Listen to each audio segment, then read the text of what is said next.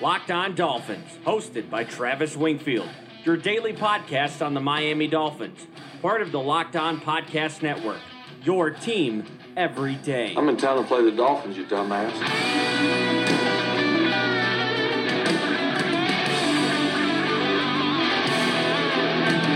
What is up, Dolph fans, and welcome into the Monday, June the third edition of the Locked On Dolphins podcast. I am your host, Travis Wingfield, and as always, I am here to bring you your daily dose of Miami Dolphins football. And on today's show, things continue to stay testy between Reshad Jones and the Dolphins. We'll get the latest on the team's legendary safety and his tenure possibly coming to an end. Plus, Minkah Fitzpatrick earns high praise from a national outlet, Jason Harina's playoff qualification bet, Miami's Q Bs and beer-chugging skills, and the Albert Wilson charting project is finally done. We're going to cover all of that and more, but first, before any of it, I kindly invite each and every one of you to please subscribe to the podcast on the Himalaya podcast app. Leave us a rating, leave us a review, give me a follow on Twitter. It's at Wingfield N F L. The show is at Locked On Fins. Check out Locked On Dolphins dot com, the entirety of the Albert Wilson project up on the site. It is the most in-depth detail you'll find on any Dolphins receiver out there. I promise you that much. And last but not least, the other Locked On Sports family of podcasts, like the Locked On Heat podcast and Locked On N F L podcast for all the local and national coverage of your favorite teams. I haven't talked to you guys in two days. That means I have a lot on my mind. Let's go ahead and jump right in. That's another Miami Dolphins. And first down on today's Locked On Dolphins podcast is brought to you in part by Hotels dot com. Don't hate like your friend's trip. Book your own trip with Hotels dot com and get rewarded basically everywhere. Hotels dot com. Be there. Do that. Get rewarded. And the news came out Sunday morning, Sunday afternoon, that the Dolphins would prefer to trade disgruntled, want-away safety Reshad Jones. And before we get to that report from Barry Jackson of the Miami Herald, I ran a poll on Twitter, I think it was last Thursday, asking about how big of a deal do you think it is that Reshad Jones is not there for voluntary O T As? Keyword, voluntary. And sixty-five percent said no big deal, thirty-five percent said big deal. So there's some discrepancy there between the fan base, and they agree that Jones's absence isn't a big deal. However, the Dolphins don't feel the same way. Jones' agent, Joel Siegel, declined to answer when asked via text messages if Reshad Jones would like to be traded and also if he's going to be there for mandatory minicamp, which kicks off on Tuesday. Now, Jones, as Jackson writes, has a seventeen point two million dollars cap hit if he's on the team, but he's not expected to be part of the Dolphins' long-term future. We've known that for some time now. It makes a lot of sense that he wouldn't be there, but the Dolphins would eat seventeen point one million dollars of dead money and would only save one hundred thousand dollars in cap savings if they cut him, not to mention eleven of his thirteen point one million dollars base salary this season is guaranteed. Not good news for the Dolphins to move on via a cut. So will he be traded? That's what Barry Jackson says the Dolphins want to do, kind of in the same vein as Ryan Tannehill and Robert Quinn, as Jones, who is coming off a shoulder surgery, could get traded while the Dolphins take on some of that salary to ease the blow for the new team that he is traded to. And Jackson writes in detail about some of the reasons the Dolphins might be inclined to trade the longtime Pro Bowl safety for the Miami Dolphins. And one, it goes back to last season, and we've talked about it on the podcast multiple times here on the Locked On Dolphins podcast, part of the Locked On Podcast Network, that Jones basically quit on his team in what was supposed to be a rotation day to get Minkah Fitzpatrick more comfortable at the safety position, and Jones refused to go back into the game, saying that he wanted to play every single snap, and I get that, but at the same time, he quit on his team. But at age thirty-one, at the high salary, and the determination that he's likely not a long-term piece, as Jackson writes here, the Dolphins would love to go ahead and move on from him, especially after his absences from the last couple of days, or last couple of weeks, rather, at voluntary O T As. So the injury concerns, the high, gaudy salary, the fact that he wasn't there for his teammates, and the fact that his play has kind of declined in recent years are all good reasons for that. A player whose play has not declined is Minkah Fitzpatrick, and Jackson has some notes in here that we're going to come back and talk about, but I want to give my take on this in terms of the Reshad Jones situation. Why would Brian Flores even want him around? Frankly, I kind of feel like I'm divulging a Dolphin secret here that you might not know unless you study this team every single day the way we do on the podcast, each and every day. Gotta get that mentioned in there.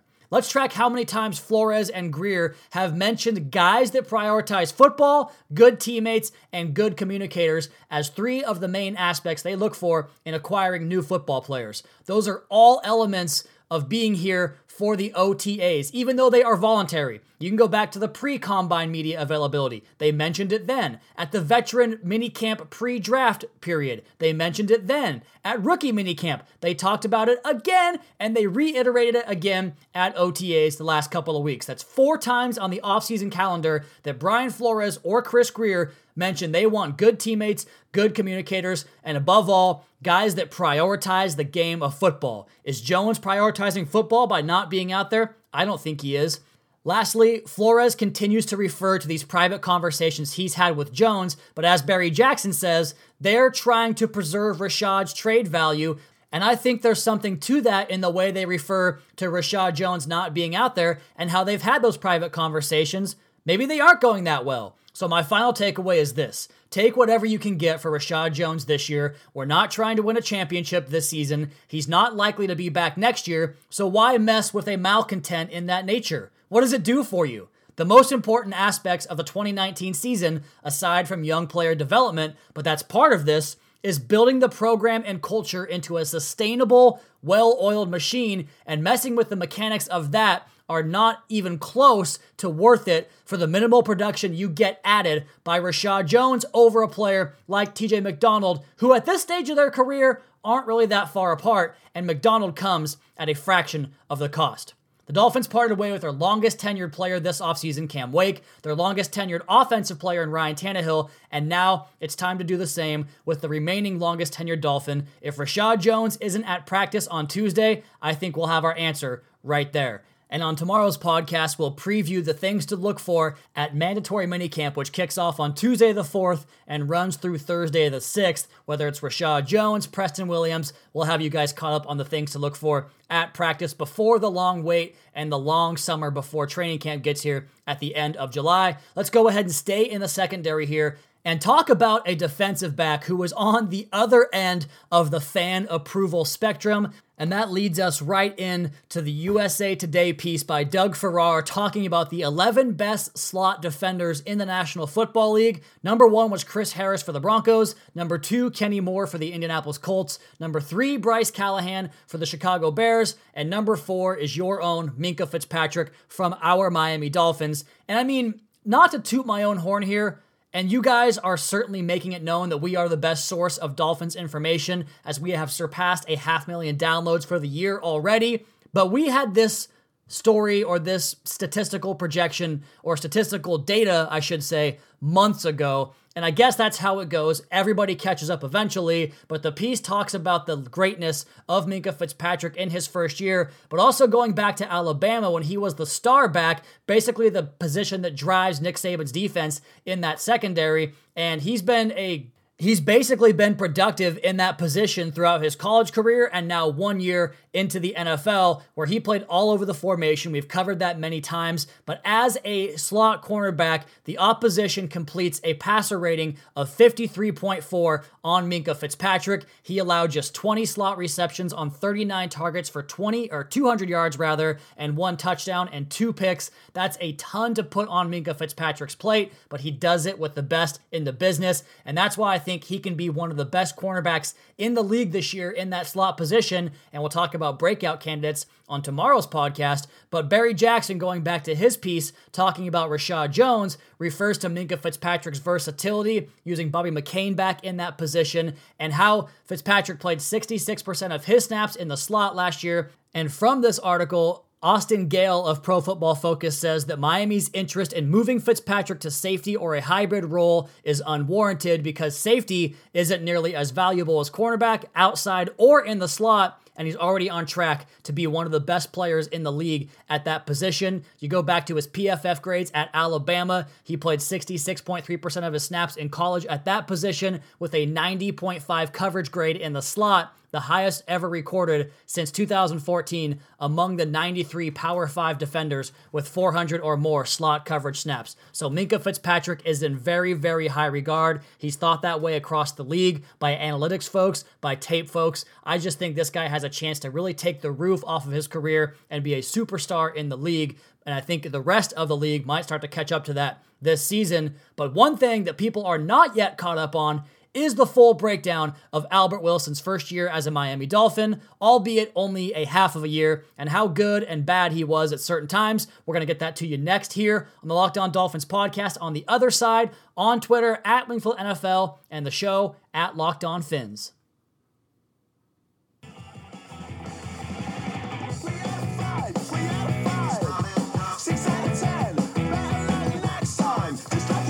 The impending departure of Reshad Jones brings up the idea, or at least it does for me, about the longest tenured Miami Dolphins on the roster right now, as this offseason has been a purge of those long-standing players on the roster, like Cam Wake, who's been here since two thousand nine. He is now gone. Ryan Tannehill was here since twenty twelve. He is gone. Reshad Jones also was added in two thousand nine, and if he goes, that leaves the Dolphins' longest tenured list as follows. John Denny, fourteen years. Of course, the long snapper is a bit different than the rest of the players on the roster.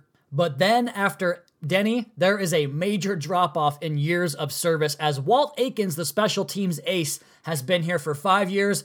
Bobby McCain, Reshad Jones' possible replacement, has been here for four years. Kenny Stills, four years. Devontae Parker, four years. And Mike Hull, four years. And there's a big tie for three years of service with the Miami Dolphins. So this group of players, it's it's going to be pretty much not your grandfather's Dolphins, a brand new crop of guys as things overturn. And one of the guys the Dolphins hope is part of that long-term plan, that long-term success type of plan, sustained success, is Albert Wilson. And finally, after weeks of talking about it, the piece up on Locked On Dolphins dot com is live right now.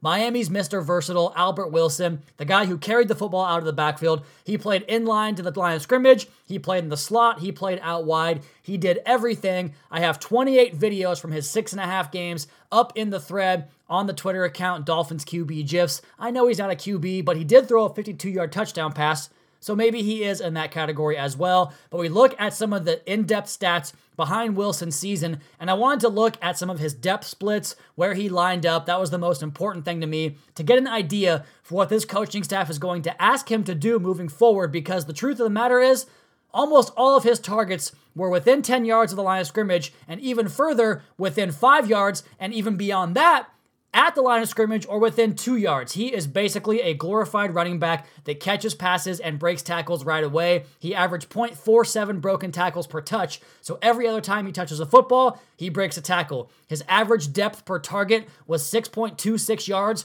Of his thirty-five targets, only seven of them were beyond ten yards. So he is definitely a close to the line of scrimmage receiver that should benefit from the scheme that really magnifies players with those strengths. He ran one hundred three routes last year, took on thirty-five targets, so about one third of the routes he ran, he got a target. He averaged ten point two yards per target, a very good number in the National Football League. You want to be right around seven or eight in that regard. His yards per reception total, thirteen point seven. We know how good that is. And he averaged twelve yards per touch as a receiver and as a ball carrier. He broke sixteen tackles in six and a half games. Now, he ran a multitude of routes from a multitude of alignments. The most prominent route he ran was the over route, where you come from one side of the formation and you work across behind the linebackers under the safeties. That's an over route. On that play, he was only one for two on, or he caught one of two targets for twenty-five yards. His most successful routes were drags and screens. Drags are when you get off line of scrimmage and you basically make your way horizontally across the field in a one to three yard window, trying to beat guys with speed. He caught, of those ten drags, five of the five targets for thirty-two yards. He caught all nine of his nine attempted screen passes for seventy-nine yards and a touchdown. The go route was not successful. He tried it nine times. The Dolphins tried to target him three times out of those nine and went zero for three. In-breaking routes are really where he made his money. The square in, he ran it six times. That's a five-yard in route where you release out and cut back in across the cornerback's face. Those six routes resulted in one target, but he caught it for twenty-nine yards and a touchdown in that Jets game back in week number two. On the hookup route, which is basically where you attack zone coverage and try to find soft spots in the middle of the linebackers in that zone coverage, he had four routes as a hookup route, one for one for the quarterback, seventy-five yards and a touchdown. That, of course, was the Brock Osweiler Bears game touchdown where he tied the game late in the fourth quarter there. On pop passes, the little shovels on jet sweeps, two for two with eighty yards and a touchdown, one of those being the Raiders game. I have a bunch more routes with the stats up on there as well, as well as routes that he ran that didn't get targets, like a post, a speed out, a seam route, a pivot route. Tons of information on that. Now, the most interesting part to me was the man versus zone and the press versus off coverage splits, which tells you what kind of receiver Albert Wilson is. And I talked about it in his weaknesses. He really struggles to get off press coverage and to get clean releases off the line of scrimmage. He's not the most nuanced and the most technical receiver in that regard. And that, to me, is why he's not a true number one receiver, because you have to be able to do that to be matchup proof, to beat every single cornerback you face, but also to beat press coverage when the team wants to take you out of the game. Against press coverage, he ran a whole bunch of routes, but only got targeted eight times, caught five of them for seventy-six yards, but that's basically shutting him down whenever you want to with press coverage. Against off coverage, they targeted him twenty-five times. He caught it nineteen for two hundred thirty-two yards, and all four of his touchdowns came against off coverage. Against man coverage, twelve of seventeen targets were caught, one hundred sixty-four yards, two touchdowns, but against zone, thirteen of fifteen targets were caught for two twenty-five and two touchdowns there as well. As far as his pre-snap alignments, outside the numbers, a plus split, seven for eleven with one hundred ten yards and one touchdown. You go with a minus split, which is inside the numbers, basically the slot position, eleven for fourteen with two hundred thirty-one yards and three touchdowns. I have stats for stacked, nasty, plus plus splits, all the information you want on the article. The one, two, three alignments, your one is the guy split furthest out to either side of the formation. So whether it's the boundary or the field, if you're the furthest guy out, you're the one, the next guy in is the two, the next guy in is the three, and at the one position, he was thirteen for twenty-two with one hundred fifty-two yards and a touchdown, but from the two, he was four for four. From the three, he was six for nine, and they went one fourteen and one fifteen on the yardage there with two touchdowns and one touchdown. So all this is to say that Albert Wilson is far better when he works inside the formation from the slot, from a tight split, and it gets him free releases against zone or man coverage. That's where you want to go. That's his strength. He's one of the best receivers running with the football after the catch in the entire National Football League. That lower body strength, he's built like a freaking house, gives him excellent contact balance, change of direction, and sprinter speed. When he went down in week seven, he was the N F L's leader in yards after catch, yards after contact, and he was truly the focal point of the Dolphins offense. I talked about the weaknesses already, so we go forward to the conclusion of the article up on Locked On Dolphins dot com. The snapshot for twenty nineteen, I think that he is a perfect fit for this offense as a primary number two in the offense. The Dolphins are still lacking that number one, but a guy that can take the pop pass on jet sweeps, carry the football from the backfield, factor into the game in the screen game, and provide a quality underneath option on those critical third downs. Those are all Wilson's calling cards. Those are all calling cards of this offense, and I think that Chad O'Shea would be wise, and I think he will, to devise plans for Albert Wilson specifically, and maybe not play him the ninety percent of the snaps that we want to see. Maybe give him seventy-five percent of the workload, keep him fresh, keep him engaged, and keep him getting targets when he is on the field, because he can change the game, as we saw multiple times last year with one touch of the football. I'm very excited about what he can be if the hip can get healthy. I'm very concerned about that. Frankly, it wouldn't surprise me to see him begin the year on P U P, because that hip injury, I think it's a little more serious than we all originally thought, especially without surgery. That rehab scares me. Going back to the Ryan Tannehill situation, I think all of us are weary of non-surgically repaired muscle tissue or whatever it might be getting repaired for long-term future. But Albert Wilson has a big role on this offense. He's here under contract for two more years. I think the Dolphins got to find out what exactly he is, how healthy he is, and how big of a factor he can be as a complementary piece in this offense. Okay, we're going to come back on the other side of the podcast after this quick word from Untuck It. And thanks to Untuck It for sponsoring the Locked On Dolphins podcast. If you're looking for a great Father's Day gift idea, their shirts are specifically designed to look great untucked and feel comfortable, whether it's at work or on the weekend, at happy hour or in your cubicle. No tucking or tailoring required. Go to untuck it dot com, promo code N B A to get twenty percent off your first order with Untuck It.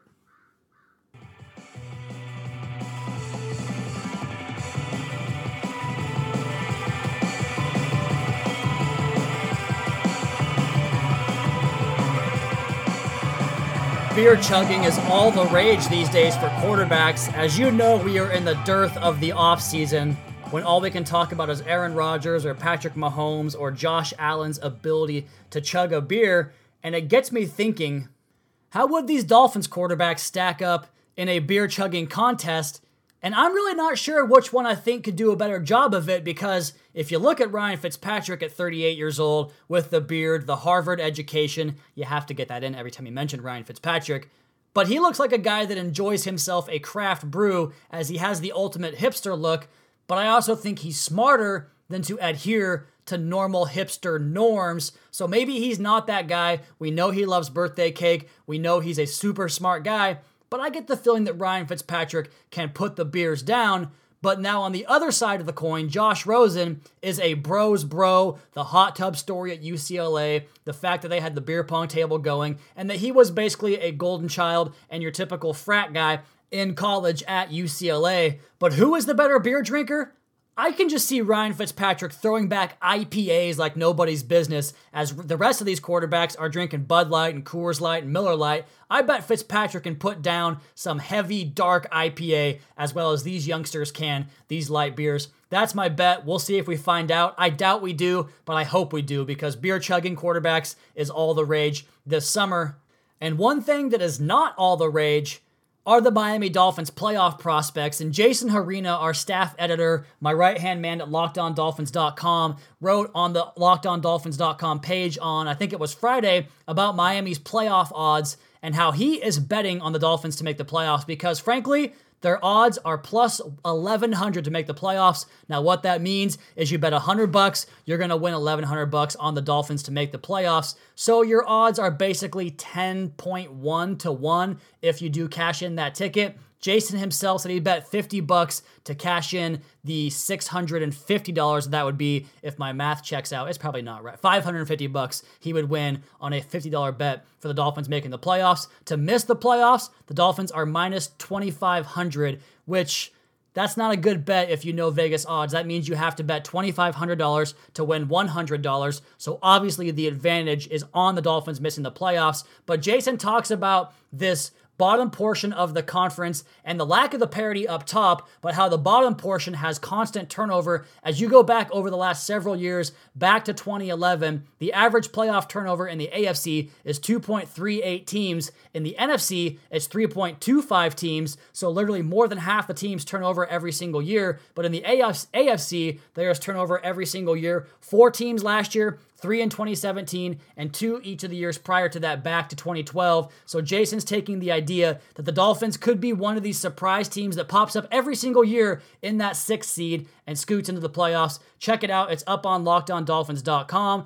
And this might be kind of more of the norm going forward on the podcast for the next couple of months, because it is the dead period of the offseason. We're talking about betting on prop bet, prop bets for twenty nineteen. We're talking about quarterbacks chugging beer. I mean, can we just blast the months of June and July into the sun entirely? I mean, I'm willing to sacrifice one-sixth of my life to get rid of these dreadful months. Yeah, getting out on the water is fun, but the rest of the time is basically miserable. one hundred degrees, a sweaty mess with no good sports on T V, and let's be real, what else is there to life than sports? All the good T V shows are on the off season, and it used to be movie season, blockbuster movie season, but movies are god-awful these days as everything is a remake or a Marvel production. Hell, even the podcasts I listen to are pretty much going away for the summer, but not us, not Locked On Dolphins. We're going to be with you guys here through this worst time of the calendar year.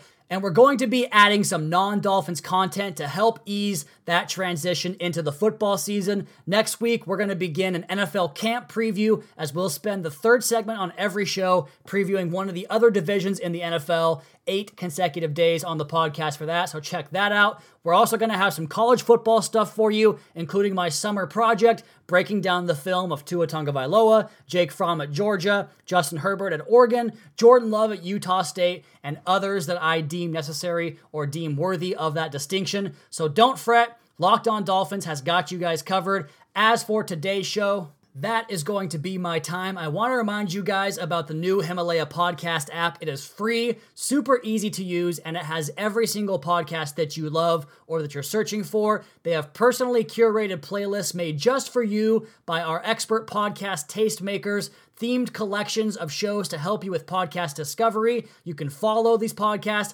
Listeners can follow their favorite shows and creators. You can like and comment, and listeners can like thumbs up and comment on individual episodes. They have shareable playlists. Find and download Himalaya on the App Store or Google Play Store, and don't forget to follow Locked On Dolphins podcast once you are there. And please feel free to give us a rating and a review once you are there as well. And check out the other Locked On Sports family of podcasts for all your local and national coverage of your favorite teams. Follow me on Twitter at Wingfield N F L. Follow the show at Locked On Fins. Keep up to date on the Daily Dolphins blog over at Locked On Dolphins dot com. You guys have a great rest of your night. We'll talk to you again on Tuesday for another edition of the Locked On Dolphins podcast, your daily dose for Miami Dolphins football.